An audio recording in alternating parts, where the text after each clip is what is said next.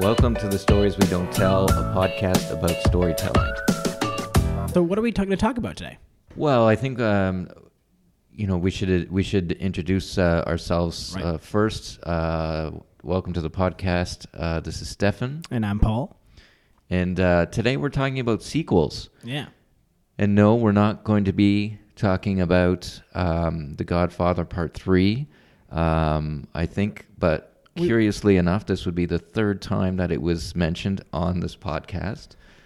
Um, let's just should we go there or not go Should we- there? I feel like, well, I, I love Godfather Part 3. That has been a stance that I've always had and have made my point on this show multiple times about how much I love Godfather Part 3. You have refused to see Godfather Part 3, and I find that offensive. yeah. Well, I mean, what am I going to do? It's like three hours long. I don't have three hours. Uh, that's fair. Uh, so, But sequels. So sequels uh, are important in that, as Godfather 3 points out, it can be sometimes difficult to follow up uh, of, from a story. yes. um, especially if the first story sort of had a particular type of vibe. Uh, you know, people will have judgments about whether or not the second set of those stories, you know, match that. right. Um, and in this in this instance, I, I went I set out to actually write sort of a sequel in almost theme, but not in uh, you know not, Structure, not- I would in say. structure. Yeah, yeah, because it was uh, the first one you did was it was basically like three little stories, and they're they're like very loosely connected, like barely connected. Like that was the, you know trying to find a um, a thread. That, Yeah. you know the It- it- thinnest of threads to connect these things. It was one of those things that sort of I felt more than I might have had a good argument for why it made sense, and then sort of built from there an explanation as to why they were all connected. Yeah, in the first one, so last year uh, it was sort of like three stories. One about like basically like an ambulance, one about uh, a skating rink, and then another one about a person that you were at the theater and someone was wearing the same shirt as you, right? Yeah, yeah. So in all three, I want to point out were were, were really about the, how people were interacting with with me. you know. Right. It wasn't. it- We happened to be there. Happened to be an ambulance, with, and, and there happened to be a skating rink. But the story was really about you know. Uh, about how the people were acting to you, Yes. or to me, sorry, and and you know I should also point out that we now actually do have the same shirt, and so we can only one day hope to relive that experience for yourself. Yes. Well, that's a whole other story. Hmm. Um, but uh, I don't want to put words in your mouth, but I, I think from when you explained this to me before, um, I so uh, I, I kind of came across another, um, not another, or you came across when you were talking to me about it. Not another thing on the skating rink, but a like swimming. It was in a swimming pool, so Right. you were like, you know, this is kind of similar to the thing that that skating rink thing, and then um, uh, what was the third one that you talked about? It was There was the skating rink. Uh, remember. I got locked in a bike. oh uh, right, bike right, parking. right, right. So you yeah, because then so what happened is that I remember you said you had another ambulance one and another uh, like s- swimming one, and but you were and then as soon as you got locked in the bike cage, you sat down and just wrote it out and was like, oh yeah, these things. This is falls in the same, you know. When I had a problem, and Beats. it was what's interesting about this as well is it also speaks to not trying to force something when you're not feeling it, because you would because I had previously uh, considered including the swimming story into a different in, into a different uh, story, Right. Uh, but it never really felt like it landed, and then in this story, it clearly very much did. Mm-hmm. Um, and the bike, like, and it makes sense, right? It makes sense that after after one gets locked in a bike carriage uh, space, that they would that they'd have inspiration. I feel like that's just a should just always happen. And uh, you know, I don't know. I I, I- I don't know um, if this is kind of what happens to you, but what happens to me sometimes is you have an idea, and you go, "Oh, that's kind of an interesting idea. Maybe it's not uh, fully fleshed out or anything, but um, you know, you put that in your uh, idea bag. Ah, I love Do, the idea you, bag. do you have an idea bag? uh, all my bags are idea bags. Okay, good. But I have one specific one for the good ideas. I have a good idea bag, and then I have an idea bag, which is more general. Right. Um, so, but you you kind of um, you know the way I think about it is that you know you get an idea and you're like that's a really good idea, and then if I never think of that idea again and it just disappears into the bad idea bag, then it wasn't a good idea. Right. You might write it down somewhere, and then it and then it just sits there. Just like Don't I- ever think about it again. Never hits you again or anything. Yeah, like I know you have a note in your phone that says the word snarkitecture. Yes. which I feel like has never come up again. But is just it's it's it You was a, it was an idea that at some point popped into your head. Now it sits in your phone. And and and what happens? The exciting part in all of this is that then say another idea happens, and then all of a sudden it's like you see how it connects to that thing that was still that's still in your good idea bag. Yeah.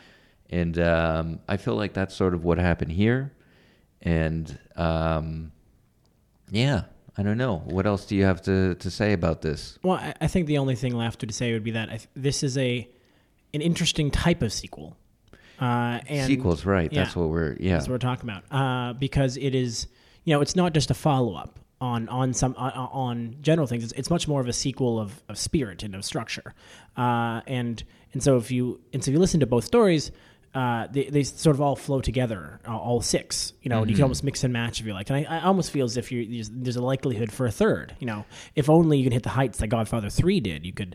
Right. I could really be proud of myself. Well, and you know, do you?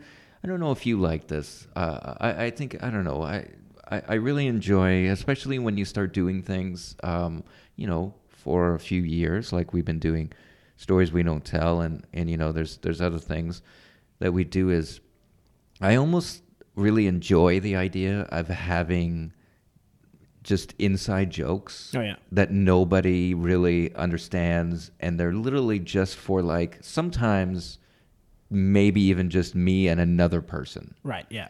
And uh, i like i just like the idea of it being a sequel but most people pretty much everybody in the audience doesn't know that it's Right. That makes any sense that sense. it that it is sort of connected to this other thing and it doesn't matter well, but it it it you know if it does matter to somebody or they recognize that then that's one of my favorite things Well, yeah, and I think that actually is a that type of creating that sort of quiet nods to different experiences is actually a way that you can build uh, a, a, deeper connection to the audience that's sort of following along with you, and that they sort of get that that, that kick of adrenaline of oh I, I see what they're doing here.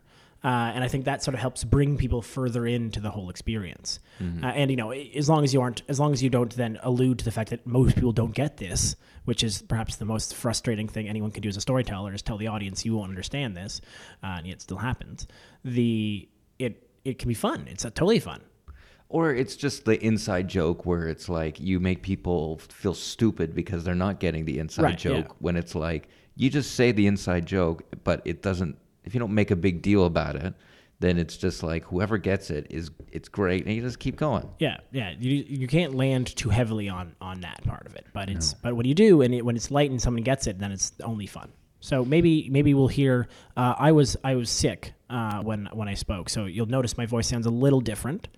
Uh, but again, if that confuses you in any way, uh, use the hashtag SWDTConfused and uh, tweet it at myself at Jeffrey Paul Dorr uh, or or or you uh, Stayo underscore, and uh, and maybe we'll get an answer. And if not, uh, shall we, you want to throw it to me or shall I throw it to myself? uh, i would like nothing better than for you to throw it to yourself All right, Paul, take it away.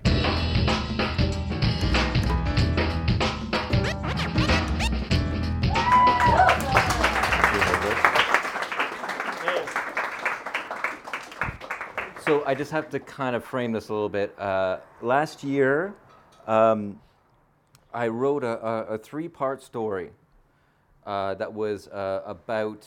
Um, it's a three-part story that made me things that made me question the world and my place in it. So since then, I've had three other experiences that kind of fit the same category. So this is kind of a sequel. And I think you can listen to those stories on our podcast, maybe. Just throwing that plug in there, saying. But these three, these three stories are, are about rules, following the rules, breaking them, so on. So just to, to kind of quickly recap, um, last year, um, last year's stories were, uh, the first one was um, about someone wearing the same unusual shirt as me, which was actually this shirt I'm wearing right now. uh, getting yelled at while skating at an outdoor rink, and people misunderstanding the concept of emergency sirens. so now, so this is now these, this year's very different stories. Number one, misunderstanding the concept of emergency sirens. Riding my bike down Bloor Street West, I came to a red light at Dufferin. There was a lot of traffic, and I was at the front of a long line of bikers. Beside me was a man driving a white Toyota Corolla. Uh, I'd just like to pause here for a second and ask everybody a question. Whenever an emergency vehicle, such as an ambulance or a fire truck, needs to get somewhere in a hurry, they turn on bright flashing lights and loud sirens. These are to let everyone around them know that they are in a real hurry and getting to their destination in a timely manner is important. We're all familiar with that, right? I need you to, yes? Okay, good. I heard the ambulance sirens from a long way back, and whether in my car or on my bike, whenever I hear sirens, I just pull to the side of the road to get out of the way. Since I was already by the side of the road, when the light turned green, I just stayed put. Behind me, the cars jockeyed for positions left and right, and as the ambulance approached the intersection, the only person that didn't move was the man in the white Corolla. He patiently waited at the red light, oblivious to anything happening around him. The ambulance couldn't fit around the white Corolla, and there it sat with sirens blaring and lights flashing. I knocked on the driver's window and yelled, You have to move. but he just looked at me confusingly, and I pointed behind him, and then he sat up straight in shock, like the ambulance snuck up on him. so, in this case, the driver of the white Corolla misunderstood the very basic societal rule of getting out of the way of emergency vehicles. Rules that are in place to help save the life of the person in the back of that ambulance or the person they are racing towards. Number two, 23 time Olympic gold medalist Michael Phelps. For the past few months, I have been trying to exercise more. But I'm not looking to get huge or anything like that.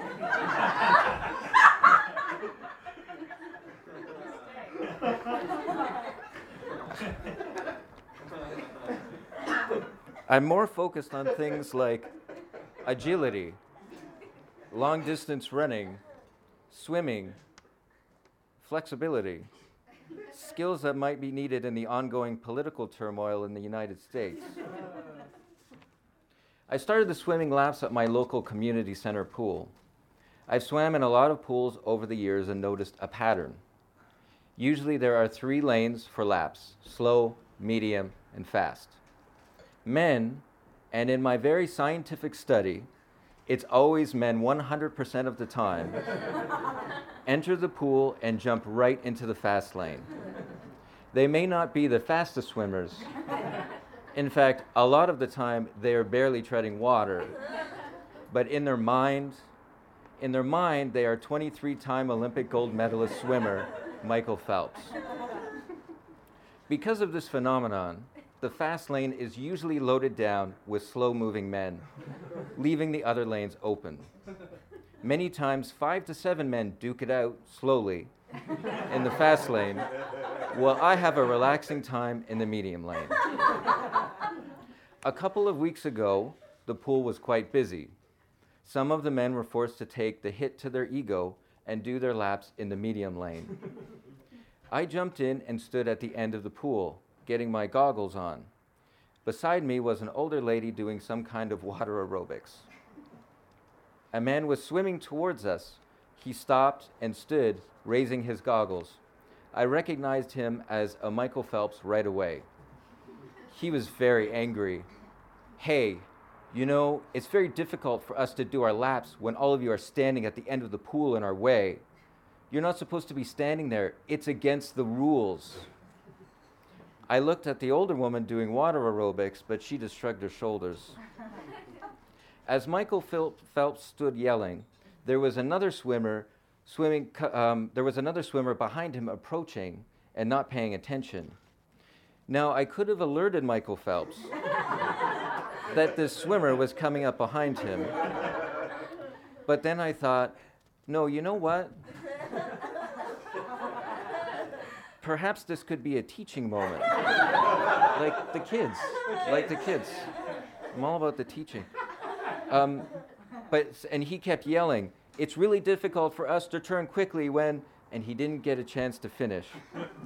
The other swimmer, the other determined swimmer, somehow managed to bump into his legs, causing Michael Phelps, as though he was sitting on a dunk tank, to plunge completely underwater. The lesson here is don't be a jerk and try to impart, impart your own made up rules onto others or karma will come up behind you and knock you on your ass. Number three, the bike cage. I can be judgmental. Hadn't noticed. but I, I, don't, I don't really suffer fools lightly. But I try to be patient. I live in a condo building, and my bike is held in a cage with everyone else's bike down in the parking garage. Residents register their bikes, and we each get a key for the padlock on the front gate. The fence and gate are made up of small mesh like squares, like about this big. I was going out for one of my epic bike rides and knew that my tires needed pumping up. I brought my bike pump down into the cage and was inflating the tires when a man and woman approached. He might, in modern vernacular, be what one might call a bro. he marched right up to me and said, "Do you have a tool that could loosen my seat, my bike seat?" I'm not usually the kind of guy that you look at and say, "Now that guy that guy is a person who carries an array of specialized tools. when I replied in the negative, he said, I just asked because you had a bike pump, which, okay, I, uh, sort of a stretch, but one that I understood. He left the bike cage, and I watched as he proceeded to close the gate and put the padlock on, essentially locking me inside well, not essentially, like he was actually locking me inside. I said, No, please don't do that.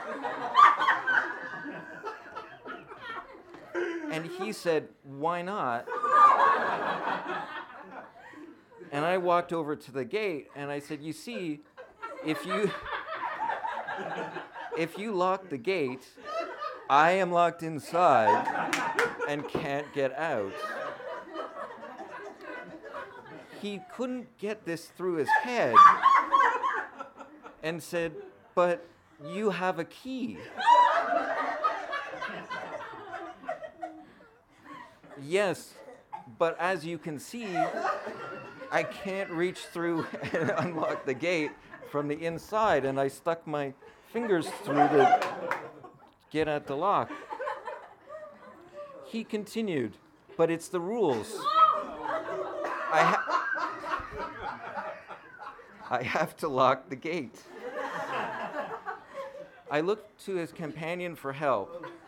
I assumed this was his girlfriend and that this display of confusion must have been a big part of their relationship. she was distracted by her phone, ignoring both of us. She was just probably glad that someone else had to deal with him.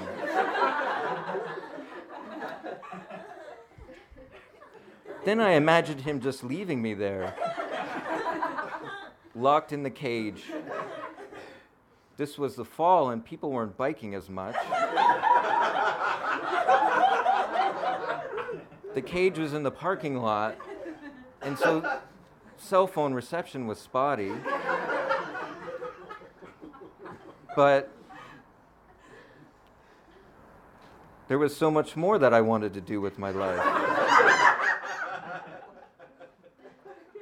I wanted to meet that special someone and grow old with them. I had just finished writing a new book.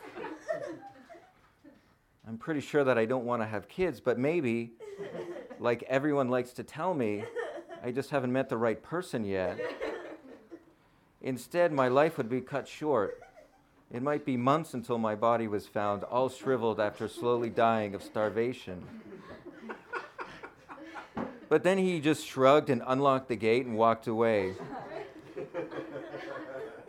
what I learned and what I hoped the bro learned was that in some situations, it's okay to break the rules.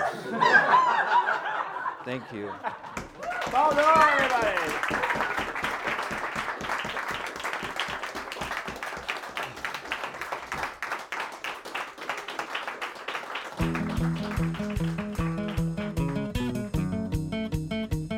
Subscribe to the Stories We Don't Tell podcast on iTunes or wherever you get your podcasts.